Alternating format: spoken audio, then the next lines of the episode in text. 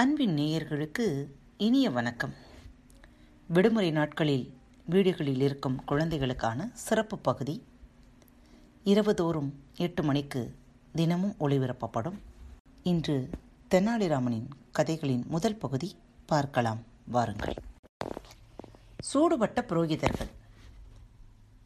மன்னர் கிருஷ்ணதேவராயருக்கு அவருடைய தாயார் மேல் அன்பும் மரியாதையும் அதிகம். தாய்மேல் அளவு கடந்த பாசம் வைத்திருந்தார். அவரது தாயாருக்கு வயதுகம் ஆகிவிட்டபடியால் மிகவும் நோயாய்ப்பட்டிருக்கிறார். வைத்தியரை அழைத்து தன் தாயின் உடல்நிலையை பரிசோதிக்கச் செய்தார்.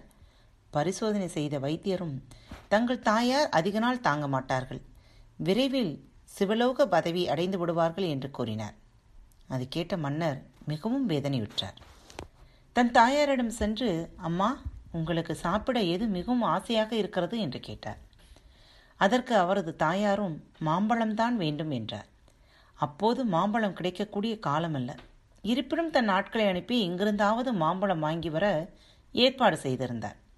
ஆட்கள் மாம்பழம் வாங்கி வர புறப்பட்டனர் மாம்பழம் வந்து சேர்வதற்குள் அவரது தாயார் மரணம் அடைந்து விட்டார். மாம்பழம் சாப்பிடாமலே தன் தாயார் மரணம் அடைந்தது குறித்து மன்னருக்கு மிகவும் வேதனை. அதற்கு பரிகாரம் காண எண்ணி அரண்மனை புரோகிதர்களை அழைத்து ஆலோசனை கேட்டார். பேராசை பிடித்த புரோகிதர்களும் மாம்பழம் சாப்பிடாமல் இருந்ததால் அவரது ஆன்மா சாந்தி அடைய தங்கத்தால் நூற்றி எட்டு மாங்கனிகளை செய்து நூற்றி எட்டு புரோகிதர்களுக்கு கொடுத்தால் சரியாகிவிடும் என்றனர். மன்னரும் அதற்கு சம்மதித்தார். நூற்றி எட்டு மாம்பழங்களால் நூற்றி எட்டு மாம்பழங்கள் தங்கத்தால் செய்ய ஏற்பாடு செய்தார். சில நாட்களில் தங்க மாம்பழம் தயாரானது அவற்றை நூற்றி எட்டு புரோகிதர்களுக்கு மன்னர் கொடுத்தார். புரோகிதர்களும் மிக மகிழ்ச்சியுடன் அவற்றை பெற்றுக்கொண்டனர் இந்த செய்தியை தெனாலிராமன் அறிந்து மிகவும் வேதனையுற்றான். புரோகிதர்களுக்கு தக்க பாடம் கற்பிக்க வேண்டும் என்று எண்ணினான். அதன்படியும் செயலாற்ற துணிந்தான். புரோகிதர்களை சந்தித்தான். என் அம்மாவிற்கு திதி வருகிறது. அதற்கு தாங்கள் அனைவரும் வந்து புரோகிதம் பண்ணுங்கள். என்னால் முடிந்தளவு தருகிறேன் என்றான். புரோகிதர்களும் மகிழ்ந்து தெனாலிராமன் வீட்டுக்கு வந்தனர். அவனும் புரோகிதர்களை வரவேற்று உட்கார செய்தான்.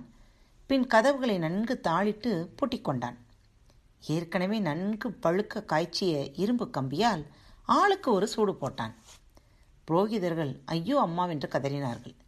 பின்னர் மன்னரிடம் சென்று முறையிட்டார்கள். இதை பார்த்த மன்னர் தெனாலிராமன் மீது அளவிலடங்கா கோபம் கொண்டார். பின் தன் பணியாட்களை அனுப்பி தெனாலிராமனை இழுத்து வரச் செய்தார். தெனாலிராமனை பார்த்ததும் ஏனடா புரோகிதர்களுக்கு இவ்வாறு சூடு போட்டாய்? என்று கேட்டார். மன்னாதி மன்னா என்னை மன்னிக்க வேண்டும். நான் சொல்வதை தாங்கள் கவனமாக கேட்க வேண்டுகிறேன். என் தாயார் உடல்நலமில்லாதிருந்து இறக்கும் தருவாயில் வலிப்பு நோய் வந்துவிட்டது. அதற்கு வைத்தியர்கள் என் தாயாருக்கு சூடு போடும்படி சொன்னார்கள். நான் சூடு போடும் முன் என் தாயார் இறந்து விட்டார்கள் ஆகையால் என் தாயாரின் ஆன்மா சாந்தி அடைய புரோகிதர்களுக்கு சூடு போடும்படி பெரியவர்கள் சொன்னார்கள். அதுபோலவே என் தாயாரின் வலிப்பு நோய்க்கு சூடு போட முடியாமல் போனதால் தான் இவர்களுக்கு சூடு போட்டேன் என்றான். இதை கேட்ட மன்னர் நகைத்து விட்டார். தெனாலிராமனை பாராட்டினார். புரோகிதர்களின் பேராசையும் புரிந்து கொண்டார். அன்பு நேயர்களே பாரத் வலையொலி பக்கத்தை தேர்ந்தெடுத்து கேட்டுக்கொண்டிருக்கும் ஒவ்வொருவருக்கும் எனது சிறந்தாழ்ந்த நன்றிகளும் வாழ்த்துக்களும். இப்பகுதியில் இடம்பெறும் நிகழ்ச்சிகள் உங்களுக்கு பிடித்திருந்தால் உங்கள் நண்பர் மற்றும் தோழியருடன் பகிர்ந்து கொள்ளுங்கள். மறவாமல் ரிவ்யூ பாக்ஸில் எழுதி அனுப்புங்கள். ரிவ்யூ பாக்ஸில் நீங்கள் எழுதும் ஒவ்வொரு எழுத்துக்களும் எங்களது பாரத் வலையொலி பக்கத்தின் படிகள் என்பதை மறந்துவிடாதீர்கள். முடிந்தவரை ரிவ்யூ எழுதுங்கள். நன்றி வணக்கம். இப்படிக்கு உங்கள் அன்பு தோழி.